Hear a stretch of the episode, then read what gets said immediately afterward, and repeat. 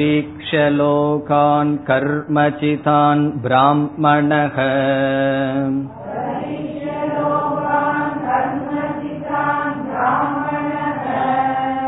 Nirveda Mayan நாஸ்த்யக்ருத கிருதேன.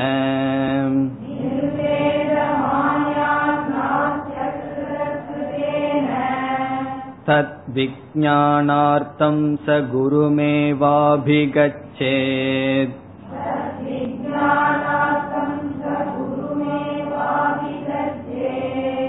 சமித்பானி ஸ்ரோத்ரியம் பிரம்மனிஷ்டம்.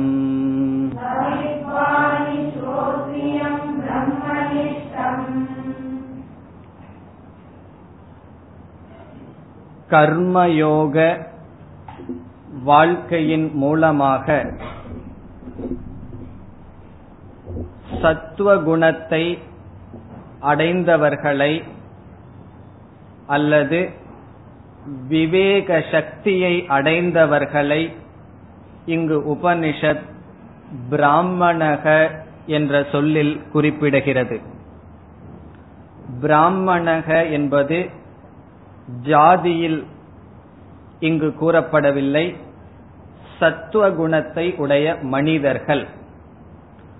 அப்படிப்பட்ட பிராமணர்கள் என்ன செய்தார்கள்? கர்மசிதான் லோகான் பரீக்ஷ்ய, அவரவர்களுடைய புண்ணிய பாபத்தினால் வந்த அனுபவங்களை, உலகங்களை, பரீக்ஷ்ய என்றால் ஆராய்ச்சி செய்து விசாரம் செய்து. யார் விசாரம் செய்ய முடியும்? யாரால் விசாரம் செய்ய முடியும் என்றால் பிராமணக, சத்துவகுணத்தில் இருப்பவர்கள் அனுபவத்தை அறிவாக மாற்ற முடியும். சத்துவகுணத்தில் இல்லாதவர்கள் ஒவ்வொரு அனுபவங்களும் அவர்களுக்கு ராகத்வேஷத்தை தான் கொடுக்கும், விருப்பு வெறுப்பை தான் கொடுக்கும். ஆனால் இங்கு சத்துவகுணத்தில் இருப்பதனால் அவர்கள் இந்த உலகத்தை பரீட்சை செய்தார்கள். சென்ற வகுப்பில் பார்த்தோம், எப்படி பரீட்சை செய்தார்கள் என்றால் அனுபவ அனுமான ஆகமேன, அவர்களுடைய அனுபவங்களை கொண்டும் யுக்தி அறிவை கொண்டும் பிறகு சாஸ்திரத்தினுடைய துணையை கொண்டும் தனக்கு கிடைத்துள்ள அனுபவங்களையெல்லாம் ஆழ்ந்து சிந்தித்தார்கள், விசாரம் செய்தார்கள். அந்த விசாரத்தினுடைய பலன் என்ன? அதை நாம் இன்றைய வகுப்பில் பார்க்க வேண்டும். இந்த மந்திரத்தில் 6 கருத்துக்கள் கூறப்படுகிறது என்று பார்த்தோம். அதில் முதல் 2 கருத்துக்களை சென்ற வகுப்பில் பார்த்தோம். பராவித்யாவுக்கு யார் தகுதியை அடைவார்கள்? சத்துவகுணத்தில் இருப்பவன். அதை பார்த்தோம். எப்படி அவன் தகுதியை அடைகின்றான்? கர்மசிதான் லோகான் பரீக்ஷ்ய என்ற 2வது கேள்விக்கு தன்னுடைய அனுபவத்தை ஆராய்ச்சி செய்து அவன் தகுதியை அடைகின்றான். 3வது கேள்வியாக நாம் அறிமுகப்படுத்தியது அவன் அடைந்த தகுதி என்ன? பரீக்ஷா பலம் கிம், பரீட்சையினுடைய பலன் என்ன? அது 3வதாக பார்க்க வேண்டும். இங்கு 2வது வரியில் உபனிஷத் கூறுகின்றது, பரீட்சிய ஆராய்ச்சி செய்து நிர்வேதம் ஆயாத். ஆயாத் என்றால் அடைகின்றான். அவன் எதை அடைகின்றான்? இந்த உலகத்தை ஆராய்ச்சி செய்து விசாரம் செய்து ஒருவன் எதை அடைகின்றான்? நிர்வேதத்தை அடைகின்றான். ஆகவே அவன் அடைந்த தகுதி என்ன என்ற 3வது கேள்விக்கு பதில் நிர்வேதம். நிர்வேதம் என்ற சொல்லினுடைய பொருள் வைராகியம். நிர்வேதம் என்றால் வைராகியம். அவன் வைராகியத்தை அடைகின்றான். யார் வைராகியத்தை அடைகிறார்கள், எப்படி வைராகியத்தை அடைகிறார்கள் நம்ம பார்த்து விட்டோம். இனி அவன் அடைந்த மூன்றாவது பலன் அல்லது மூன்றாவது கேள்விக்கு பதில் வைராகியம். அவனுடைய வைராகியத்தினுடைய பிரகாரம், வைராகியத்தினுடைய தன்மை அடுத்த சொல்லில் வருகிறது, அதை பிறகு பார்ப்போம். இப்பொழுது நிர்வேதம் வைராகியம் என்ற சொல்லை விசாரத்திற்கு எடுத்துக்கொள்வோம். வைராகியம் என்றால் என்ன, நிர்வேதம் என்றால் என்ன?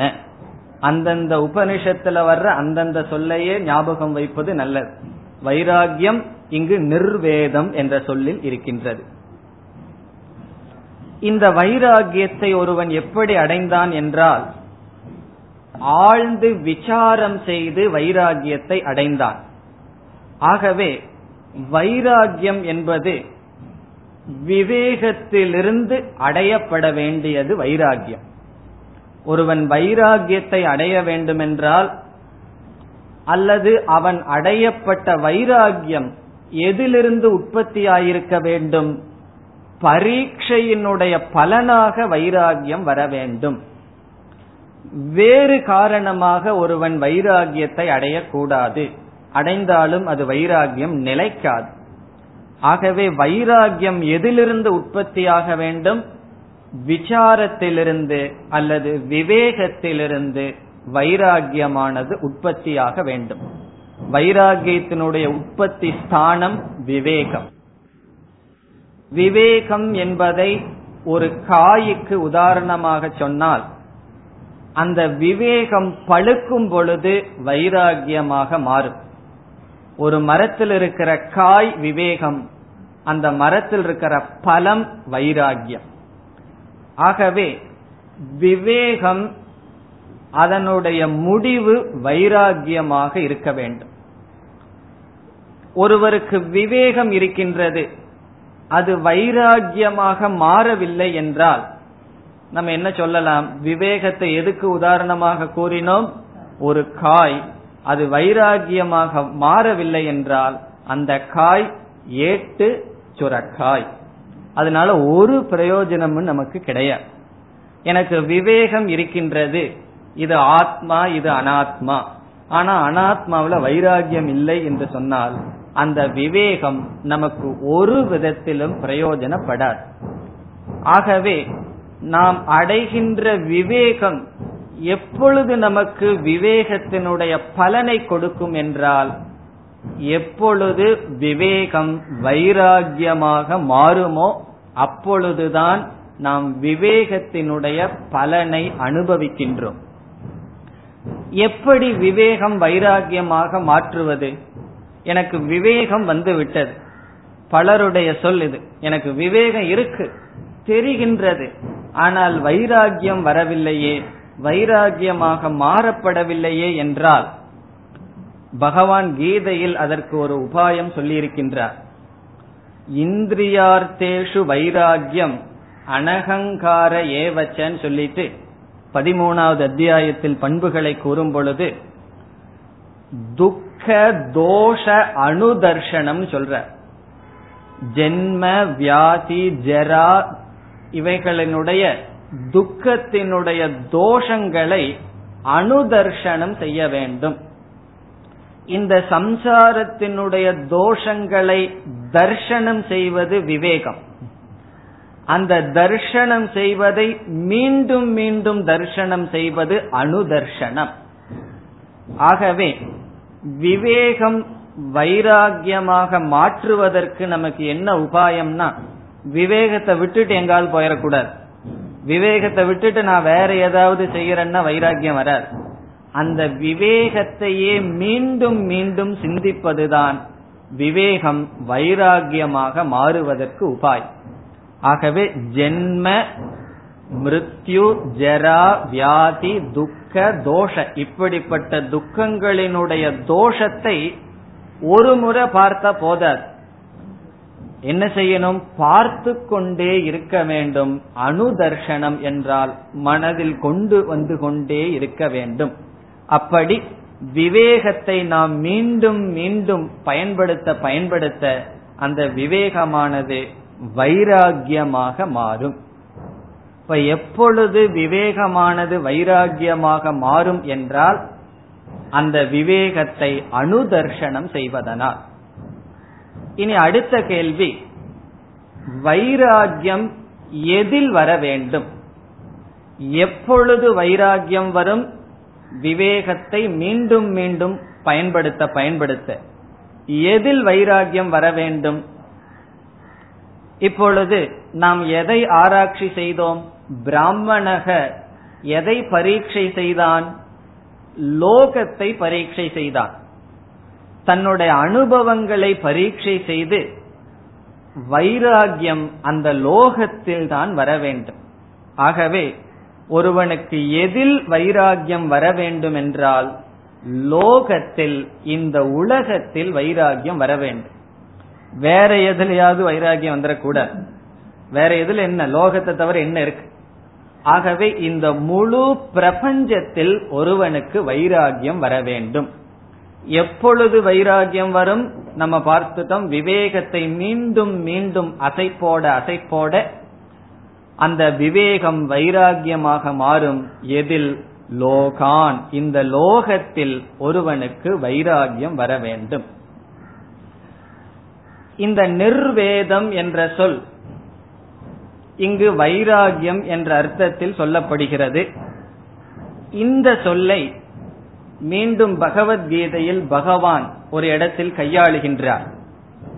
அங்கு பகவத்கீதையில் பகவான் நிர்வேதம் என்ற சொல்லை பயன்படுத்தி, வைராகியம் என்ற அர்த்தத்தில் பயன்படுத்தி, எப்பொழுது ஒருவன் நிர்வேதத்தை அடைகின்றான், எதில் நிர்வேதத்தை அடைகின்றான் என்று இந்த சொல் கீதையில் விளக்கப்படுகிறது.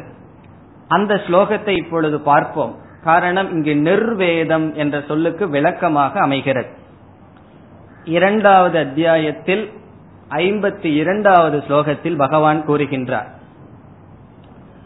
யதாதே மோக கலிலம் புத்திர் வ்யதிதரிஷ்யதி ததா கந்தாசி நிர்வேதம் ஸ்ரோதவ்யஸ்ய ஸ்ருதஸ்ய ச. இந்த ஸ்லோகத்துல பகவான் இதே நிர்வேதம் வார்த்தையை கையாளுகிறார். ததா கந்தாசி நிர்வேதம், அர்ஜுனனிடம் சொல்கிறார். ததா கந்தாசி, அப்பொழுது நீ அடைவாய். எதை? நிர்வேதம். எப்பொழுது? முதல் வரியில சொல்றார், யதா எப்பொழுது, தே புத்திகி உன்னுடைய புத்தியானது, மோக கலிலம் வெதி தரிஷ்யதி மோகம் என்ற அழுக்கை கடக்குமோ, உன்னுடைய புத்தியானது மோகத்திலிருந்து எப்பொழுது விடுதலை அடையுமோ அப்பொழுது நிர்வேதத்தை அடைவாய், வைராகியத்தை அடைவாய். அங்கு மோகத்திலிருந்து எப்பொழுது உன்னுடைய புத்தி விடுபடுகிறதோன்னு சொன்னார். இந்த இடத்துல உபனிஷத் என்ன சொல்கின்றது?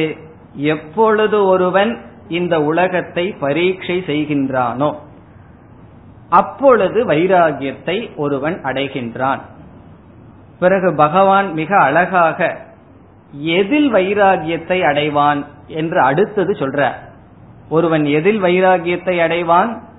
ஸ்ரோதவ்யஸ்ய ஸ்ருதஸ்ய ச. ஸ்ரோதவ்யம் என்றால் இதுவரை உன்னால் எது கேட்கப்பட்டதோ அதில் வைராகியத்தை அடைவாய். இனிமேல் கேட்கப் போவதில் ஸ்ரோதவ்யஸ்ய, ஸ்ரோதவ்யஸ்ய என்றால் இனிமேல் கேட்கப் போவதிலும், ஸ்ருதஸ்ய இதுவரை நீ கேட்டதிலும் வைராகியத்தை அடைவாய். இப்ப எதுல வைராகியம்? இதுவரை கேட்டதில், இனிமேல் கேட்க போவதில். பிறகு நம்ம சேர்த்திக்கணும், இதுவரை பார்த்ததில், இனிமேல் பார்க்க போவதில், இதுவரை சுவைத்ததில், இனிமேல் சுவைக்க போவதில், இதுவரை அனுபவித்ததில், இனிமேல் அனுபவிக்க போவதில் வைராகியத்தை அடைவான். சில பேர்த்துக்கு சந்தேகம் வரலாம், இதுவரைக்கும் வந்த அனுபவத்தில் எனக்கு வைராகியம் வந்தாச்சு, இனிமேல் ஏதாவது பொருள்கள் நான் வைராகியத்தை அடையாம போயிருவேனான்னு சொன்னா, இந்த மோகம் நம்மை விட்டு சென்று விட்டால் நாம இதுவரைக்கும் அனுபவித்தது இனிமேல் வாழ்க்கையில் அனுபவிக்க போகின்ற எல்லா பொருள்களிலும் வைராகியத்தை அடைவோம். இங்கு வைராகியத்தை லோகத்தில் அடைய வேண்டும் என்றால், லோகம் என்பது நாம் ஆராய்ச்சி செய்த குறைவான உலகமாக இருந்தாலும் அதை வைத்துக்கொண்டு எல்லா லோகத்திலும் வைராகியத்தை அடைய வேண்டும். அது அந்த ஸ்ரோத்தவியங்கிற வார்த்தையிலிருந்து கிடைக்குது. நம்ம அனுபவிச்சதுலதான் நமக்கு வைராகியம் வரும்னு சொல்லல, நம்ம அனுபவிக்காத விஷயத்திலும் அனுபவிக்க வேண்டிய அவசியம் இல்லை, அது அனாத்மா என்று வைராகியம் வந்துவிடும். அமெரிக்காவுக்கு போயித்தான் அமெரிக்காவில் வைராகியம் வரணுங்கிற அவசியம் இல்லை, போகாமையே இங்கிருந்துட்டே வைராகியம் வரலாம், வெறும் விசாரத்துல மட்டும். ஒருவர் அந்த நாட்டினுடைய நிலைய விவரிச்சுட்டு வந்தார். அந்த நாட்டில எல்லாம் ரோடு தோசை கல்லு மாதிரி இருக்கும் அப்படின்னு, நம்ம நாட்டுல ரோடு பணியார கல்லு மாதிரி இருக்கு, அவ்வளவுதான் வித்தியாசம் சொல்லி அவ்வளவு தூரம் வர்ணிச்சுட்டு வந்தார். பிறகு அப்படியே வர்ணிச்சுட்டு வந்தவரிடம் நான் ஒரு கேள்வியை கேட்டேன், அந்த நாட்டுல திருடர்களே இல்லையா அப்படின்னு. அதுக்கு அவர் பதில் சொன்னார், திருடர்கள் இருக்கிறார்கள், அவர்கள் நம்ம நாட்டு மாதிரி சாதாரண கத்தி எல்லாம் எடுத்துட்டு வர மாட்டாங்க, துப்பாக்கி தான் எடுத்துட்டு வருவாங்க. அப்ப நமக்கு வைராகியம் வர வேண்டாம், இந்த நாட்டுல இருந்தா நம்மளிடம் பொருளை ஏதோ கத்தியில குத்திட்டு ஒரு அடி அடிச்சுட்டு தான் திருடிட்டு போவான், அந்த நாட்டுல அப்படி இல்லை, கொன்னுட்டு தான் திருடிட்டு போவான். ஆகவே சில விசாரத்தின் மூலமாகவே எந்த நாட்டுக்கும் போகாமையே வைராகியத்தை அடையலாம். இங்க வைராகியம்ங்கிறது நாம் அனுபவித்த உலகத்துல மட்டும்னு பொருள் அல்ல, நாம் அனுபவித்த உலகத்தை வச்சிட்டு நாம பார்த்தது பார்க்காதது பார்க்க போவது எல்லா லோகத்திலும் ஒருவன் வைராகியத்தை அடைகின்றான், சந்தேகமே இல்லை. இதுபோல் நாம் விசாரம் செய்தால், ஆகவே நிர்வேதம் ஆயாத் என்றால் வைராகியத்தை ஒருவன் அடைகின்றான். இந்த வைராகியம் என்பது வெறுப்பு அல்ல, இந்த உலகத்தில் அவனுக்கு வெறுப்பு வருவதில்லை. பிறகு வைராகியத்தினுடைய லட்சணம் என்னவென்றால், இந்த உலகம் ஒரு போகத்துக்கான சாதனை அல்ல என்கின்ற ஞானம். இந்த உலகத்தை நான் ஒரு போக சாதனையாக பார்க்கவில்லை. பிறகு இந்த உலகம் என்ன, இறைவனால் படைக்கப்பட்டது. ஆகவே வைராகியம் என்றால் இந்த உலகம் போகத்தை கொடுக்கும் என்கின்ற புத்தியிலிருந்து விடுதலை அடைதல், இது என்னுடைய போகத்திற்கான வஸ்துவல்ல என்கின்ற பாவனை தான் வைராகியம். ஆழ்ந்து சிந்தித்தால் விவேகம் என்பது ஒரு விதமான செயல், ஒரு கர்ம ஆக்ஷன். வைராகியம் ஒரு செயல் அல்ல. இப்ப ஆழ்ந்து நம்ம ஒண்ணு சிந்திச்சிட்டு இருந்தோம்னு சொன்னா, ஒருவர் வர்ற வீட்டுக்கு வரும்போது நம்ம ஏதோ ஒரு டாபிக்க சிந்திச்சிட்டு இருக்கோம், இப்ப என்ன பண்ணிட்டு இருக்கீங்கன்னு கேட்டா நம்ம சொல்லலாம், நான் இப்ப நித்யா நித்திய வஸ்து விவேகம் பண்ணிட்டு இருக்கிறேன்னு சொல்லலாம், தப்பு இல்லை, அது சரிதான். ஆனா நம்ம ஏதோ சும்மா உட்கார்ந்துட்டு இருக்கோம், ஒருவர் கேக்குறாரு நீங்க என்ன பண்ணிட்டு இருக்கீங்கன்னு, நான் வைராகியத்தை பண்ணிட்டு இருக்கிறேன்னு சொல்ல முடியுமா? வைராகியம் ஒரு செயல் அல்ல, ஒரு ஆட்டிடியூட், ஒரு பாவனை, ஒரு பலன். விவேகத்தினுடைய பலன் தான் வைராகியம். அதனாலதான் அவன் அடைந்த தகுதி என்ன, விசாரத்தினுடைய பல ரூபமாக வைராகியம் சொல்லப்படுகிறது. விளக்காசிரியர் கூறுகிறார், பரீட்சா பலம் வைராகியம். பரீட்சையினுடைய பலன் என்னவாம், வைராகியம். இந்த வைராகியம் ஒரு விதமான பாவனை. அந்த பாவனை நம்ம மனசுல வரணும், இந்த உலகத்தை பற்றிய பாவனை. இந்த உலகம் இரண்டு சொரூபமானது, ஒன்று சாத்திய ரூபமானது, இனி ஒன்று சாதன ரூபமானது. சாத்தியம்னா இந்த உலகத்துல எத்தனையோ பொருள்கள் அடைய வேண்டியதற்கு அதற்கான சாதனைகள் இருக்கின்றது. இந்த உலகமே சாத்திய சாதன ரூபம். சங்கரர் பல இடங்களில் சம்சாரத்துக்கு லட்சணம் சொல்லும் போது சாத்திய சாதன ரூபம்னு சொல்லுவார். இந்த உலகத்துல வைராகியத்தை அடைகின்றான் என்றால் சாத்திய ரூபமான சாதன ரூபமான இந்த உலகத்தில் ஒருவன் வைராகியத்தை அடைகின்றான். காரணம் என்ன, எது சாத்தியமோ எது அடையப்படுகிறதோ அது அனித்தியம், அதற்கான சாதனையான கர்மமும் அனித்தியம்.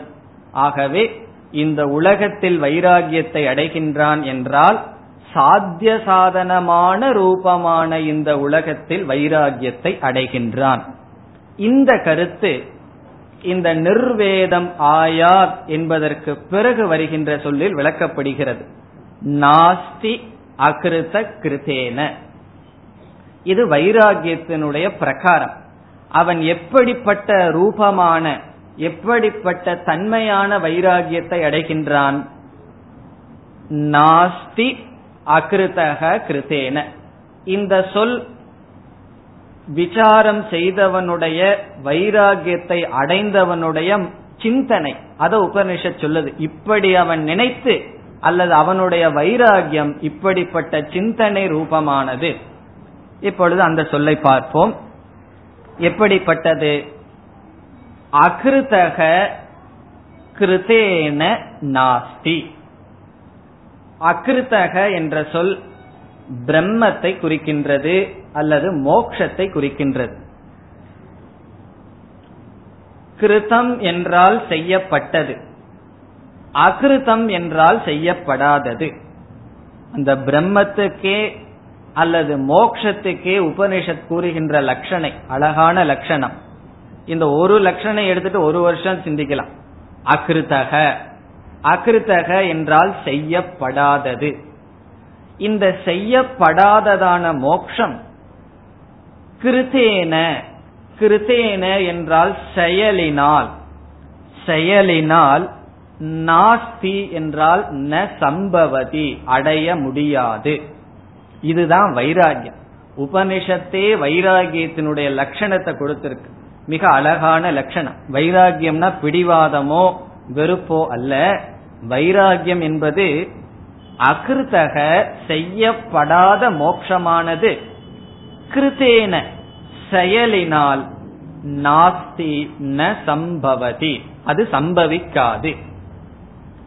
ஆகவே செயலினால் சம்பவிக்காது என்பதனால் செயலினால் மோட்சத்தை அடைய முடியாது, கர்மத்தினால் மோட்சத்தை அடைய முடியாது என்றால் அந்த கர்மத்தில் என்ன பாவனை நமக்கு வரும்? அதை விட்டுவிட வேண்டும் என்ற பாவனை வரும். காரணம் என்ன? அதனால் அகிருத்தமான மோட்சம் அடையப்படாது. அகிருத்தமான மோட்சம் கர்மத்தினால் அடையவில்லை என்றால் கர்மத்தினால் எது அடையப்படுகிறது? கிருதேன கிருதம் சம்பவதி. கர்மத்தினால் அகிருத்தத்தை அடைய முடியாது, செய்யப்படுவதைத்தான் அடைய முடியும். ஆகவே செயலினால் செய்யப்படாத மோட்சம் அடைய முடியாது. செயலினால் செய்யப்படுகின்ற இந்த உலகத்தில் உள்ள ஏதாவது ஒரு லோகமோ பொருளோ ஷரீரமோ தான் அடைய முடியும் என்று இவன் சாத்தியமான இந்த உலகம், பிறகு இந்த உலகத்துக்குள் இருக்கின்ற சாதனையான கர்ம, இந்த இரண்டிலும் வைராகியத்தை அடைகின்றான். நாஸ்தி அகிருத கிருதேன என்பது வைராகியத்தினுடைய மிக மேலான லட்சணை. இதனுடைய சாரம், இந்த பிரபஞ்சம் சாத்திய சாதன ரூபமானது. சாதனமான கர்மத்தை கொண்டு சாத்தியத்தை அடைய முடியுமே தவிர மோட்சத்தை அடைய முடியாது. ஆகவே சாத்தியமான இந்த உலகத்தையும் அதற்கு சாதனையான கர்மத்தையும் ஒருவன் துறந்து விடுகின்றான். அதில் வைராகியத்தை அடைகின்றான். அகிருத்தக மோக்ஷக கிருதேன நாஸ்தி ந சம்பவதி. பிறகு இந்த சொல்லுக்கு இனியொரு விதமான விளக்கமும் கொடுக்கலாம். சமஸ்கிருதத்தை என்ஜாய் பண்றவங்களுக்காக அது. அகிருத்தக கிருதேன நாஸ்தி என்பதை அகிருத்தக நாஸ்தி. அகிருத்தக என்றால் பிரம்ம. எங்க? அஸ்மின் லோகே, அத்ர, இங்கு. அகிருத்தக நாஸ்தி கிருதேன கிம், செயலினால் என்ன பலன் என்ற விதத்திலும் இதற்கு அன்வயம் என்று சொல்லப்படுகிறது. விளக்கம் கொடுக்கலாம். அகிருத்தக நாஸ்தி, இந்த சம்சார மண்டலத்தில் அகிருத்தமான மோட்சம் கிடையாது. அப்படி இருக்கும் பொழுது கிம் கிருதேன, செயலினால் என்ன ஆவது என்று ஒரு ஆச்சரியமாம். இந்த செயலினால் ஒரு பலனும் கிடையாது. முதல்ல சொன்னபடி சொன்னா அகிருத்தக கிருத்தேன ந சம்பவதி, மோக்ஷமானது செயலினால் சம்பவிக்காது. இரண்டாவது விளக்கம், மோக்ஷம் இங்கு கிடையாது, செயலினால் என்ன பலன்? அகிருத்தக நாஸ்தி கிம் கிருத்தேன. இப்ப மூன்றாவது கேள்விக்கு என்ன பதில் பார்த்தோம்? அவன் அடைந்த தகுதி என்ன என்பது. இப்ப இதுவரை மூன்று கருத்தை நாம் பார்த்து விட்டோம். என்னென்ன கருத்தை பார்த்திருக்கோம்? பராவித்யாவுக்கு யார் தகுதியை அடைவார்கள்? பதில், சத்துவ குணத்தை உடையவன். அந்த சத்துவ குணத்தை எப்படி அடைந்தான்? கர்மயோக வாழ்க்கையின் மூலம், தர்ம நெறியின் மூலம். இரண்டாவது கேள்வி, எப்படி அந்த தகுதியை ஒருவன் அடைகின்றான்? அதற்கு பதில், இந்த உலகத்தை ஆராய்ச்சி செய்து. மூன்றாவது கேள்வி, அவன் எப்படிப்பட்ட தகுதியை அடைந்தான், என்ன தகுதியை அடைந்தான்? அதற்கு பதில், நிர்வேதம் ஆயார், அவன் வைராகியத்தை அடைகின்றான். அந்த தகுதியினுடைய லட்சணம் அகிருத்தக, செய்யப்படாத மோட்சம் இந்த லோகத்தில் இல்லாததனால் அவன் இந்த லோகத்தில் இருக்கின்ற எல்லா சாத்தியங்களையும் அதற்கான சாதனைகளையும் அவன் விட்டு விடுகின்றான், வைராகியத்தை அடைகின்றான். இப்போ இந்த மனிதனுடைய மனம் எப்படி இருக்கும்? ஒருவன் சத்துவகுணத்தை உடையவன், பரீட்சை செய்து அவன் வைராகியத்தை அடைந்துள்ளான். இனி நாலாவது கேள்வியா நாம கேட்டது என்ன? தகுதியை அடைந்தவன் என்ன செய்ய வேண்டும்? அதுதான் நாம் கேட்ட நான்காவது கேள்வி. அதனுடைய விளக்கத்தை இப்பொழுது பார்ப்போம். தகுதியை அடைந்தவன் என்ன செய்ய வேண்டும்? இந்த வைராகியத்தை அடைஞ்சிட்டு வீட்டிலேயே உட்கார்ந்துட்டு இருக்கலாமான்னா இருக்கலாம், கொஞ்ச நாள்ல வைராகியம் எக்ஸாஸ்ட் ஆயிரும் வீட்லயே உட்கார்ந்துட்டு இருந்தான். ஆகவே இந்த வைராகியத்தை அடைஞ்சதுக்கு அப்புறம் என்ன செய்யணும்னா உபநிஷத் சொல்லுது, எங்கேயோ ஓடணும்னு சொல்லுது. அது என்ன? அதனுடைய விசாரத்தை இப்பொழுது பார்ப்போம். வைராகியத்தை அடைந்தவன் ஜாத வைராகிய, இப்ப அவனுக்கு வைராகியம் வந்தாச்சு, அப்படிப்பட்டவன் என்ன செய்ய வேண்டும்? வைராகியம் நமக்கு கொஞ்சம் வந்துடுதுன்னா நம்மளுடைய கடமை என்ன? இந்த வைராகியத்தை அடைந்தவன் அவனுடைய கடமை மேலும் சில விஷயங்களை புரிந்து கொள்ள வேண்டும். சில விஷயங்கள் வைராகியத்துக்கு அடுத்தது வேணும்.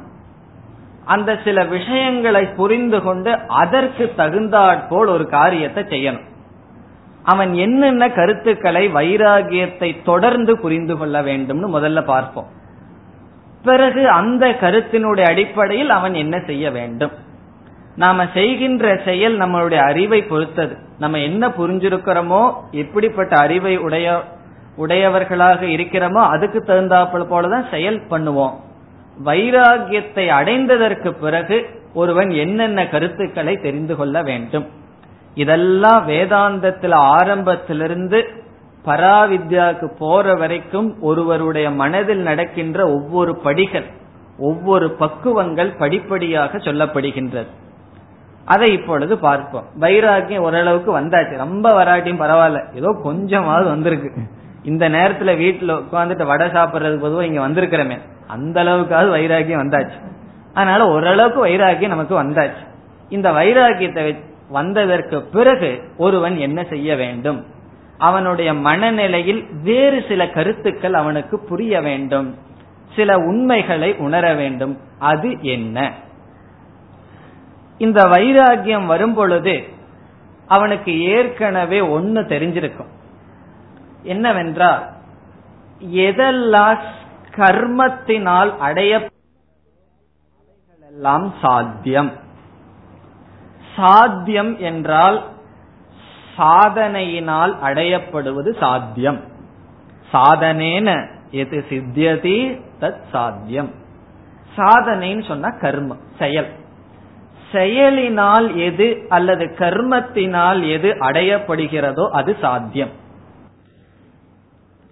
இந்த சாத்தியம் என்றால் என்ன? அது அடையப்படுவது. அல்லது நமக்கு தெரிஞ்ச இனியொரு சொல் என்ன? கிருதம்.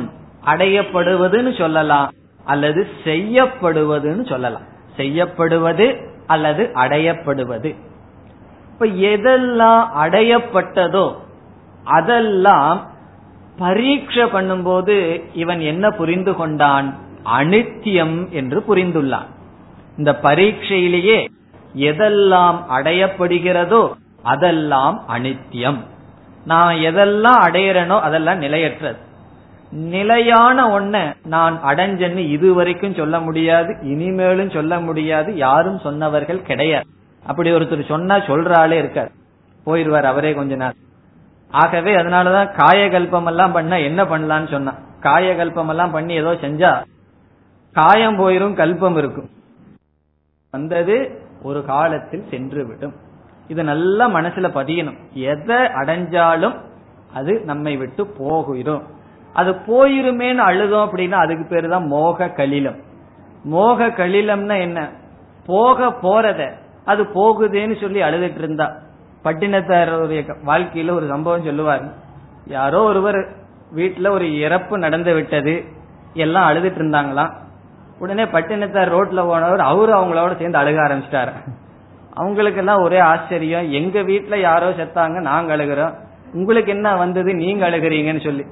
அதுக்கு அவரு சொன்னாரா, செத்த பிணத்தை சாக போகும் பிணங்கள் அழுகின்றதேன்னு பார்த்தேன், எனக்கு அழுகாட்சி வந்துடுதுன்னு சொன்னார். ஆகவே சாக போகும் பிணங்கள் செத்த பிணத்தை பார்த்து அழுது கொண்டு இருக்கின்றது. இதனுடைய சாரம் என்ன? எல்லாமே அனித்தியம். இந்த அனித்தியமான சாத்தியத்தை எதுல அடைவது? கர்மத்தினால் அடையப்படுவதுங்கிற அறிவு இந்த வைராகியத்தை உடையவர்களுக்கு நன்கு இருக்கின்றது. இதனுடைய அடுத்தபடியா என்ன சிந்திக்கணும்னு சொன்னா,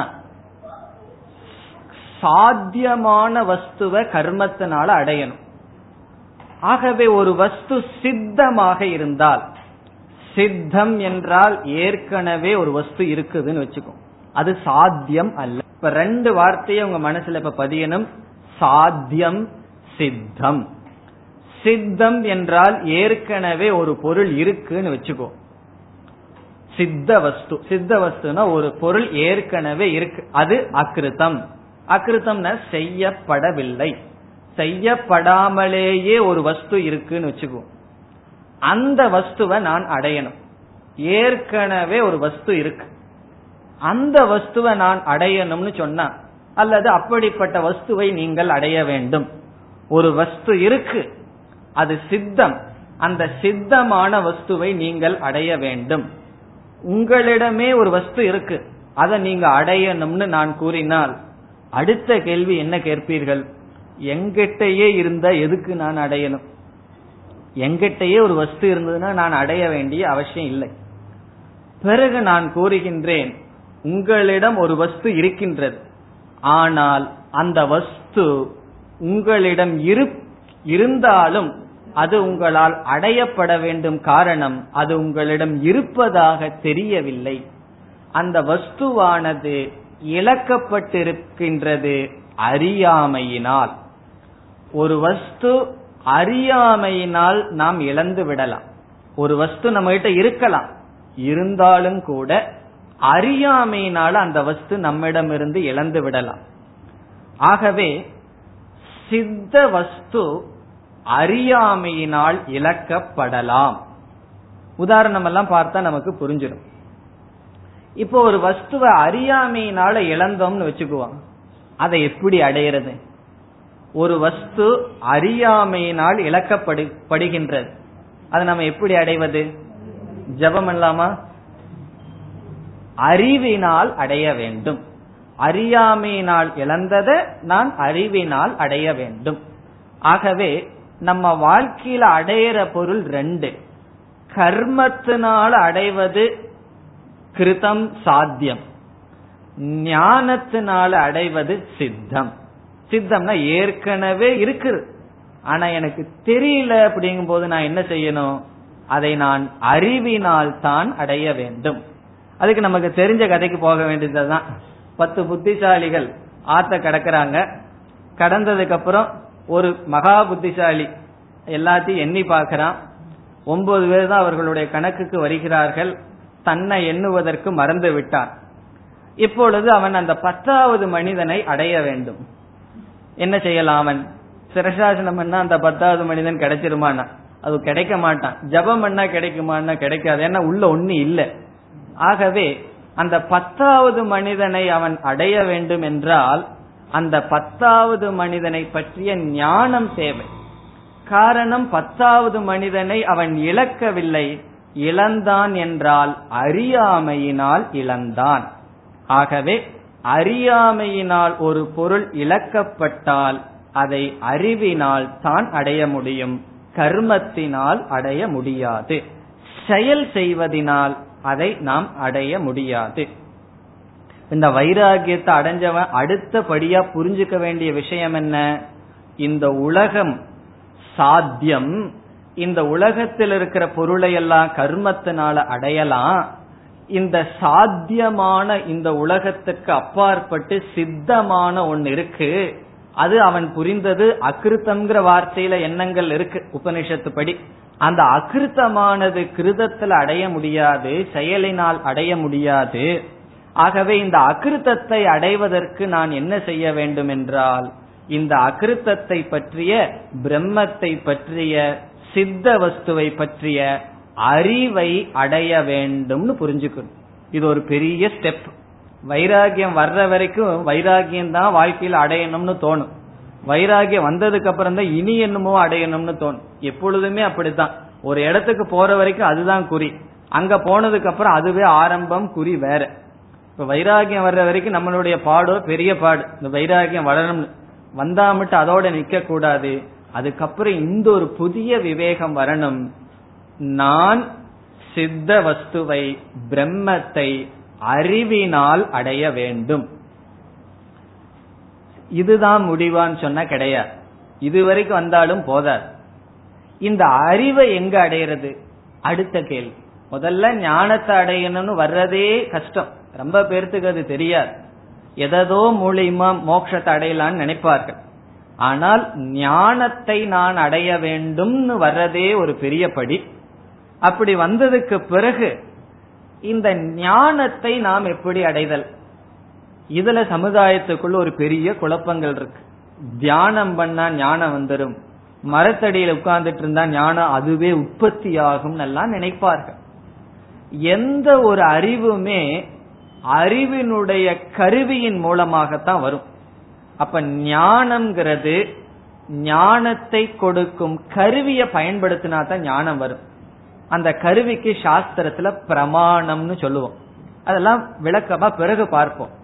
பிரமாணம் என்றால் அறிவை கொடுக்கும் கருவி. இப்ப இந்த கிளிப்பு என்ன கலர் இருக்கு அப்படிங்கிற அறிவை அடையணும்னு சொன்னா என்ன செய்யணும்? கண்ணை நாம் பயன்படுத்த வேண்டும். இந்த கண்ணுக்கு பிரமாணம்னு சொல்றது. எது நமக்கு அறிவை கொடுக்குமோ அது அறிவை கொடுக்கும் கருவி. முதல்ல ஞானத்தை, அறிவை அடையணும்னு தெரியணும். பிறகு அந்த அறிவை எப்படி அடைய முடியும் என்றால் அதற்கான கருவியின் மூலமாக அடைய முடியும். இப்பொழுது இந்த வைராகியத்தை அடைந்தவனுக்கு அறியப்பட வேண்டிய விஷயம் என்ன? அகிருத்தக மோக்ஷக பிரம்ம, அந்த பரம்பிரம்மத்தை அடையணும். அந்த பரபிரம்மத்தை பற்றிய அறிவை கொடுக்கும் கருவி உபனிஷத் அப்படின்னு புரிஞ்சுக்கணும். அது அடுத்தபடி. அறிவை அடைய வேண்டும். அந்த சித்த வஸ்துவை பற்றிய, பிரம்மத்தை பற்றிய ஞானம் நான் அடைய வேண்டும்னு புரிந்து கொண்டு அந்த ஞானத்தை உபனிஷத்தின் மூலமாகத்தான் அடைய வேண்டும்னு புரிஞ்சுக்கணும். ஔபனிஷதம் புருஷம்னு புரிஞ்சுக்கணும். உபனிஷத்னாலதான் அந்த பரம்பொருளை அல்லது அகிருத்தமான சித்த வஸ்துவை அடைய முடியும்னு புரிஞ்சுக்கணும். இப்ப எவ்வளவு தூரம் வந்தாச்சு? சாஸ்திரம், குறிப்பா உபனிஷத், உபனிஷத்திலிருந்து ஞானத்தை நான் அடைய வேண்டும். இவ்வளவு தூரம் நம்ம வந்தாச்சு. வைராகியத்தை அடைந்தவர்கள் உபனிஷத்தின் துணை கொண்டு ஞானத்தை சித்த வஸ்து பிரம்மத்தை பற்றிய அறிவை அடைய வேண்டும். அதுக்கப்புறம் என்னன்னா உபனிஷத் நான் பாட்டுக்கு வீட்டில் உட்கார்ந்து படிச்சிட்டு இருக்கிறேன்னு சொன்னா இதுக்கு அப்புறம் அடுத்த ஒரு படி தெரியணும். அதாவது உபனிஷத்திலிருந்து வேதாந்தத்திலிருந்து வேதத்தினுடைய கடைசி பாகத்திலிருந்து நான் அறிவை அடையணும்னு தெரிஞ்சா போதாது. இந்த உபனிஷத்தானது குருவினுடைய துணை இல்லாமல் எனக்கு அறிவை கொடுக்காதுங்கிற கருத்து அடுத்தது தெரியணும். இந்த உபனிஷத்திலிருந்து நான் ஞானத்தை அடையணும்னு தெரிஞ்சுக்கணும். பிறகு இந்த உபனிஷத் குருவினுடைய முகத்திலிருந்து வராமல் இருந்தால் எனக்கு அறிவை கொடுக்காதுங்கிற கருத்தும் தெரிஞ்சுக்கணும். இப்ப எவ்வளவு கருத்து நமக்கு தெரிஞ்சிருந்தா தான் இந்த வகுப்புல நம்ம உட்கார்ந்துருக்க முடியும். இப்ப இதெல்லாம் உங்களுக்கு எப்படியோ தெரிஞ்சதோ தெரியலையோ ஓரளவுக்கு தெரிஞ்சிருக்கு. அது ஆச்சரியம் தான், பகவானுக்கு தான் நன்றி சொல்லணும். ஆகவே உபனிஷத்தானது சாஸ்திரமானது குருவிடமிருந்து வந்தால்தான் நான் சாஸ்திரத்தை புரிந்து கொள்ள முடியும் என்று குருவினுடைய தேவையை ஒருவன் உணர வேண்டும். குருவினுடைய அவசியத்தை ஒருவன் உணர வேண்டும். எப்படி உணர வேண்டும் என்றால், இப்போ நாம சில அனுபவங்கள் நமக்கு இருக்கின்றது. அந்த அனுபவங்களினுடைய அடிப்படையில் லாங்குவேஜ் மொழியானது தோன்றுகிறது. நம்ம மொழி எப்படி வருகின்றது? அனுபவத்தினுடைய அடிப்படையில் மொழிகள் தோன்றுகிறது. நம்முடைய அனுபவம் எல்லாமே அனாத்ம விஷயமானது, அனித்தியமான விஷயத்தை கொண்டது. இப்போ உபனிஷத் நமக்கு புரியாத வார்த்தையை சொன்னா புரியாது. பிறகு உபனிஷத் என்ன வார்த்தையை பயன்படுத்தணும், சொற்களை பயன்படுத்தணும், நம்மளுடைய அனுபவத்துக்குள்ள இருக்கிற சொல்லத்தான் உபனிஷத் பயன்படுத்தி ஆகணும். வேற சொல்லுக்கு உபனிஷத் பயன்படுத்த கூட. அது திடீர்னு ஏதோ ஒரு வார்த்தையை பேசுதுன்னு வச்சுக்கோம், நம்ம அனுபவத்துக்குள்ளேயே வராத வார்த்தையை பேசுதுன்னு சொன்னா அது உபனிஷத்துல இருந்து நமக்கு என்ன புரியும்? அது ஏதோ ஒரு வார்த்தையை சொல்லுது, அந்த வார்த்தை நமக்கு புரியவே இல்லைன்னா அது உபனிஷத் பிரமாணம் அல்ல. இப்ப உபனிஷத் என்ன வார்த்தையை பயன்படுத்தணும்னா நம்முடைய அனுபவத்திற்கு உட்பட்ட வார்த்தையை தான் உபனிஷத் பயன்படுத்தணும். அப்படி பயன்படுத்தி தான் பிரம்மத்தை போதிக்கணும். அப்படி பயன்படுத்தினா என்ன நிலையாகுது? அனுபவத்தில் இருக்கிறதெல்லாம் அனாத்மாவை பற்றியது, ஆத்மாவை பற்றிய அனுபவம் நமக்கு கிடையாது. அப்படி ஒரு அனுபவம் வரப்போவதில்லை. ஆகவே உபனிஷத்துக்கு ஒரு பெரிய கஷ்டம் வருது. என்ன கஷ்டம்னு சொன்னா, இந்த வாக்கால சொல்ல முடியாத ஒரு தத்துவத்தை வார்த்தையினாலேயே சொல்லி ஆகணும். வார்த்தையினால விளக்க முடியாத கருத்தை வார்த்தையை பயன்படுத்தித்தான் விளக்கியாகணுங்கிற நிலை உபனிஷத்துக்கு வரும் பொழுது அந்த உபனிஷத் என்ன செய்யுதுன்னா ஒரு விதமான உபதேசத்தினுடைய முறையை கையாளுகிறது. அந்த முறைக்கு தான் சம்பிரதாயம், மெத்தட் ஆஃப் டீச்சிங் பேர். உபனிஷத் படிச்சீங்கன்னு சொன்னா எந்த சாஸ்திரத்துல இல்லாத ஒரு முறை இருக்கு. ஆத்மாவை பத்தி லட்சணம் கொடுக்கும் போது என்ன சொல்லும் தெரியுமோ? அது படுத்துட்டே எல்லா இடத்துலயும் போகுது, உட்கார்ந்துட்டே ஊர் சுத்துதுன்னு சொல்லும். இதை நம்ம படிச்சா என்ன புரியும்? ஆத்மா படுத்துக்கொண்டு எல்லா இடத்துக்கும் போகுதுன்னு சொன்னா குரு இல்லாம படிச்சா என்ன புரிஞ்சுக்கும் தெரியுமோ? நம்ம எப்படி புரிஞ்சுக்கும் தெரியுமோ? மெட்ராஸ்ல ப்ளூ மவுண்டன்ல ஏறி படுத்துக்கிறோம், படுத்துட்டே கோயம்புத்தூர் போய் சேர்றோம். அப்படித்தான் ஆத்மா படுத்துட்டே டிராவல் பண்ணுதுன்னு முடிவு பண்ணிக்கும். இதனுடைய அர்த்தம் நமக்கு புரியாது. ஆகவே உபனிஷத் முரண்படுவது போல சில வார்த்தைகளை, சில மெத்தட பயன்படுத்துது. காரணம், அப்படி பயன்படுத்தி தான் சொல்ல முடியாத கருத்தை சொல்லில் மூலமாக விளக்க முடியும். அந்த முறை ஜடமான சப்தத்தில் இருக்காது. அது அறிவான குருவிடமிருந்துதான், சம்பிரதாயத்திடமிருந்துதான் வர வேண்டும். ஆகவே இந்த உபனிஷத்தை நாம் படித்தால் புரிந்து கொள்ள முடியாது. உபனிஷத்துல அறிவு இருக்கு. அந்த அறிவு எப்படி இருக்குன்னா ஒரு விதமான சம்பிரதாயத்தோட, ஒரு முறையோட இருக்கு. அத்தியாரோப அபவாத நியாயம்னு சில விதமான முறைகளோட இருக்கு. அந்த முறைகளை அறிந்த, பரம்பரையில் வந்த அந்த குருவினிடமிருந்துதான் உபனிஷத்தானது படித்தால் நமக்கு புரியும். இல்லைன்னா புரியாது. புரியாட்டி பரவாயில்ல, தப்பா புரியும், ஏதோ ஒரு விதத்துல புரியும். ஒழுங்கா புரியாது. ஆகவே இந்த சிஷ்யன் வைராகியத்தை அடைந்தவன் தன்னுடைய புத்தியினுடைய குறையை உணர வேண்டும். என்னுடைய புத்தியை பயன்படுத்தி உபனிஷத்தினுடைய முறையை, உபனிஷத்தினுடைய உபதேசத்தை நான் புரிந்து கொள்ள முடியாது என்று உணர வேண்டும். உபனிஷத்துக்கு உதாரணமா கேசட்டை சொல்லலாம். இப்ப எல்லாத்துக்கும் கேசட் மோகமா இருக்கு, அது சொன்னா புரிஞ்சிடும். குருவை டேப் ரெக்கார்டருக்கு சொல்லலாம். இப்ப நம்ம ஒருவருக்கு கேசட்டை கொடுத்துட்டு நீ கேட்டுக்கோன்னு சொன்னா டேப் ரெக்கார்டர் கொடுக்கலன்னு வச்சுக்கோ, அவர் என்ன பண்ணுவார்? ஒன்னும் பண்ண முடியாது. ஆகவே அந்த அந்த கேசட்ல என்ன இருக்கு? கேசட்ல உபதேசம் பேச்சு இருக்கு. அது எப்படி வெளிவரணும்?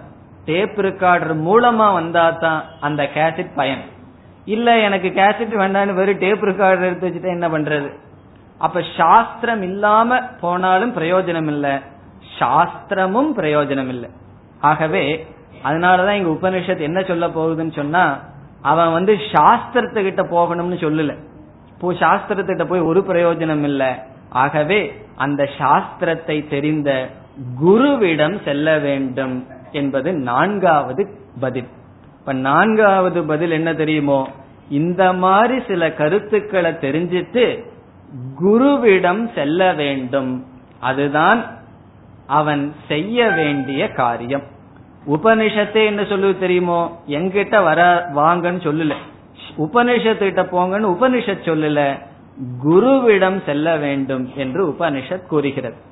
அப்ப நான்காவது கேள்விக்கு பதில் என்னவென்றால், இந்த குரு கிட்ட ஒருத்தன் போகணும்னு சொன்னா இவ்வளவு அறிவு வந்திருக்கணும். என்ன அறிவு? வைராகியத்திற்கு பிறகு சித்த வஸ்துவை நான் அடைய வேண்டும் என்றால் அது ஞானத்தினால் தான். அந்த ஞானத்தை கொடுப்பது சாஸ்திரம், வேதாந்த சாஸ்திரம். அந்த வேதாந்த சாஸ்திரத்தை நான் தனியாக நானே அதை அணுகினால் புரிந்து கொள்ள முடியாது. குருவினுடைய துணை கொண்டுதான் அதை நான் படித்து புரிந்து கொள்ள வேண்டும். இவ்வளவு ஞானத்தை அடைந்து குருவை அடைய வேண்டும் என்பதுதான் நான்காவது கேள்விக்கு பதில். சுருக்கமா சொன்னா ஜிக்ஞாசுவாக மாறி குருவை அடைய வேண்டும். இப்ப ஜிக்ஞாசுங்கிற வார்த்தையிலேயே நம்ம இவ்வளவு நேரம் சொன்ன கருத்து அடங்குது. ஜிக்ஞாசுன்னா என்ன? ஞாதும் இச்சுகு, அவன் தெரிந்து கொள்ள ஆசைப்பட்டவனாக. அதையும் நம்ம சொல்லல, உபனிஷத்தை சொல்லியாச்சு. தெரிந்து கொள்ள, அந்த பிரம்மத்தை அறிந்து கொள்ள வேண்டும் என்ற ஆசைப்பட்டவனாக. அந்த ஆசைப்படுறதுதான் முமுட்சுத்துவம் அல்லது ஜிக்ஞாசு என்று சொல்லப்படுகின்றது. ஜிக்ஞாசா அல்லது முமுட்சுத்துவம். முதல்ல புபுக்ஷுவா இருப்பார். புபுக்ஷுன்னு என்ன? இந்த உலகத்தை அனுபவிக்கலாங்கிற ஆசையில் இருப்பார். பிறகு வைராகியம் எல்லாம் அடைஞ்ச முமுட்சுவா மாறி, பிறகு ஜிக்ஞாசுவாக மாறி குருவிடம் செல்ல வேண்டும். ஆகவே இறுதியா நாலாவது கேள்விக்கு பதில் என்னன்னு சொன்னா, அவர் ஞானத்தை அடைய வேண்டும் என்பதற்காக குருவை நாட வேண்டும். இதே கருத்து இங்கு வருகின்றது. இப்ப நம்ம உபனிஷத்துக்குள்ள போவோம். இந்த நம்ம நாலாவது கேள்விக்கு எங்க பதில் சொல்லப்பட்டுள்ளது? மூன்றாவது வரியில், தத் விஞ்ஞானார்த்தம் சக குரும் ஏவ அபிகச்சேத். தத் விஞ்ஞானார்த்தம், தது என்ற சொல்லுக்கு ரெண்டு பொருள். ஒன்று, தது என்றால் அகிருத்த பிரம்ம. அகிருத்த பிரம்மஸ்வரூபத்தை விஞ்ஞானார்த்தம் அறிவதற்காக. இங்க அகிருத்தம்ங்கிற வார்த்தையை நான் கூறுவதற்கு காரணம் உங்களுக்கு ஏற்கனவே தெரியும். நாஸ்தி அகிருத்த கிருத்தேன, அகிருத்தம் செய்யப்படாத சித்தமான பிரம்மத்தை விஞ்ஞானார்த்தம், அர்த்தம்னா அதற்காக அர்த்தம். விஞ்ஞான அர்த்தம்னா அறிந்து கொள்வதற்காக, அந்த பிரம்மத்தை அறிந்து கொள்வதற்காக என்ன செய்ய வேண்டும்? சக, சக என்றால் அவன், குரும் ஏவ அபிகச்சேத், குருவை அபிகச்சேத் நாட வேண்டும், அடைய வேண்டும், குருவிடம் செல்ல வேண்டும். சகங்கிற வார்த்தைக்கு என்ன பொருள்? ஜாத வைராக்யக, வைராக்யத்தை அடைந்தவன் அல்லது ஜிக்ஞாசுகு, சாதன சதுஷ்டய சம்பன்னக அதிகாரி, இப்படிப்பட்ட அவன் குரும் ஏவ, குருவை, அந்த ஏவங்கிற வார்த்தை இருக்கு, அது ஒரு பெரிய விசாரம், கடைசியில பார்ப்போம். ஏவங்கிறத விட்டுட்டு பிறகு பார்ப்போம். அபிகச்சேத், அந்த குருவை அடைய வேண்டும். இந்த தத்துங்கிற வார்த்தைக்கு முதல் பொருள் என்ன பார்த்தோம்? பிரம்மஸ்வரூபத்தை அறிவதற்காக, அந்த பிரம்மத்தை அறிவதற்காக. இப்ப நம்ம சொன்ன கருத்தெல்லாம் இந்த ஒரு வரியில் இருக்கு. பிரம்மத்தை தான் அறிஞ்சுக்கணும், அது சித்த வஸ்து. அந்த சித்த வஸ்துவை அடையணும்னா என்ன செய்யணும்? ஒரு இடத்துல போய் அடையறதல்ல, அதை அறிதல். ஆகவே பிரம்மத்தை அடைதல் என்பது அறிதல், அறிதலே அடைதல். ஆகவே அறிய வேண்டும் என்பதற்காக என்ன செய்ய வேண்டும்? குருவை அடைய வேண்டும். இனி தத்துங்கிற வார்த்தைக்கு இனி ஒரு பொருள் எடுத்துட்டா, தஸ்மாத், ஆகவே அவன் குருவை அடைய வேண்டும். ததுங்கிறது அவ்யயமாக எடுத்துக்கொண்டால், தது என்றால் தஸ்மாத், ஆகவே. ஆகவே குருவை அடைய வேண்டும்னா என்ன பொருள்? அது பிரம்மசூத்திரத்தில் இருக்கு, அதாதோ அதக, ஆகவே. அதாவது எதனால் அகிருதமானது இந்த லோகத்தில் இல்லையோ, அவன் தேடுகின்ற மோட்சமானது இங்கு இல்லையோ, இந்த லோகத்தில் எனக்கு திருப்தி இல்லையோ, ஆகவே அந்த திருப்திக்காக, அந்த பூர்ணத்துவத்திற்காக, ஆகவே அல்லது வைராகியத்தை அடைந்த காரணத்தினால், வைராகியத்தை அடைந்து விட்டதன் காரணமாக தத் விஞ்ஞானார்த்தம், ஆகவே விஞ்ஞானார்த்தம், பிரம்மத்தை அறிந்து கொள்வதற்காக குரும் ஏவ அபிகச்சேத், குருவை நாட வேண்டும். இங்க அபிகச்சேத்னு சொல்லிருக்கு. குருவை நாட வேண்டுமே தவிர குரு நம்ம இடத்துக்கு வரணும்னு சொல்லக்கூடாது. அதாவது சங்கரர் கேரளாவில இருந்து எங்க போனார்? குருவை நாடி. எவ்வளவோ நர்மதா நதிக்கரை வரைக்கும் நடந்து போனார். சில பேர்த்துக்கு 5 கிலோமீட்டருக்கு அந்த பக்கம் வகுப்பு நடக்குதுன்னா தூரம்னு சொல்லுவார். பல பேர் எங்கிட்ட சொல்றது உண்டு, உங்க கிளாஸுக்கு வரணும்னு ஆசையா இருக்கு, தூரம் அப்படின்னு சொல்லுவார். நான் அவர்கிட்ட பதில் சொல்றது இல்ல. மனசுல என்ன புரிஞ்சுக்குவோம் தெரியுமோ? அவர்கள் தூரம்னு சொல்றது வகுப்பு நடக்கிறது வீட்டுக்கு தூரம் இல்ல, அவர்களுக்கு அவர்களுடைய முமுட்சுத்துவத்துக்கு தான் கொஞ்சம் தூரம் அதிகமா இருக்கு. அதனால அத வீட்டுக்கும் வகுப்புக்கும் தூரம்னு சொல்லுவார். ஒரு 5 கிலோமீட்டர் தூரமா இருந்தாவே தூரமா. ஆகவே தத் விஞ்ஞானார்த்தம் நமக்கு உண்மையான முமுட்சுவா இருந்ததுன்னு எங்கிருந்து வேணாலும் வரலாம், செங்கல்பட்டுல இருந்து வேணாலும் கிளாஸுக்கு வந்துட்டு போலாம். ஆகவே சில அசௌகரியங்கள் இருக்கு, அது வேற பிரச்சனை. பட் பொதுவா அதெல்லாம் காரணமா நம்ம எடுத்துக்க கூடாது. தூரம், பஸ் கிடைக்கல. இப்ப சங்கரர் எவ்வளவு கஷ்டப்பட்டு குருவை நாடி போனார். ஆகவே இங்க அபிகச்சேத்துன்னு சொல்லி இருக்கு, அவர் நடந்து போனார். அதனாலதான் இந்த ஞானத்தை அவரால் அடைய முடிந்தது. சாதனையின்றி சாதிப்பார் இல்லை, தியாகம் இல்லாம எதையாவது அடைய முடியுமா? முடியாது. ஆகவே தத் விஞ்ஞானார்த்தம். அதுலயும் முக்கியம், குரு கிட்ட போய் என்ன செய்யணும்னா, நான் ஒரு கம்பெனி ஆரம்பிச்சிருக்கேன், ஆசீர்வாதம் பண்ணுங்கன்னு சொல்லிட்டு இருக்க கூடாது. சொல்லலாம், ஆனா இப்படிப்பட்ட வைராகியத்தை அடையவன் குரு கிட்ட போய் என்ன செய்யணும்னா, விஞ்ஞானார்த்தம், அந்த அறிவை அடைவதற்காக குரும் ஏவ, அந்த குருவை தான் அவன் அடைய வேண்டும். இதுவரைக்கும் எவ்வளவு பார்த்திருக்கோம்? 4 கருத்துக்கள் பார்த்துட்டோம். என்னென்ன கருத்துக்கள் பார்த்துள்ளோம்? தார்மீக வாழ்க்கையை உடையவன், விவேக சக்தி வெளிப்படுவதனால் சத்துவகுணத்தை அடைந்தவன், இந்த உலகத்தை ஆராய்ச்சி செய்து ஒவ்வொரு அனுபவங்களை விசாரம் செய்து அந்த விசாரத்தினுடைய பலனாக இந்த சாத்தியமான உலகத்தில் வைராகியத்தை அடைந்து சித்தமான பிரம்மத்தை அறிவின் மூலமாகத்தான் அடைய முடியும் என்று உணர்ந்து, அந்த அறிவை உபனிஷத் மூலமாகத்தான் அடைய முடியும், அந்த உபனிஷத் நேரடியாக என்னால் அணுக முடியாது, குருவினுடைய துணை கொண்டுதான் அந்த உபனிஷத்தை புரிந்து கொள்ள முடியும் என்று உணர்ந்து குருவிடம் செல்ல வேண்டும் வரைக்கும் பார்த்தோம். இனி இயற்கையா அடுத்த கேள்வி நமக்கு என்ன வரும்? உபனிஷத் பதில் சொல்ல போது அடுத்த கேள்வி என்ன வரும்? குரு கிட்ட போகணும்னு சொல்லிட்டீங்க, எப்படிப்பட்ட குருவிடம் செல்ல வேண்டும்? அது அடுத்த கேள்வி. சரி, போகும்போது எப்படிப்பட்ட மனநிலையுடன் குருவை நாட வேண்டும்? அதுவும் அடுத்த கேள்வி. அந்த இரண்டு கேள்விக்கு பதில் கடைசி வரியில் இருக்கின்றது. அதை அடுத்த வகுப்பில் பார்ப்போம்.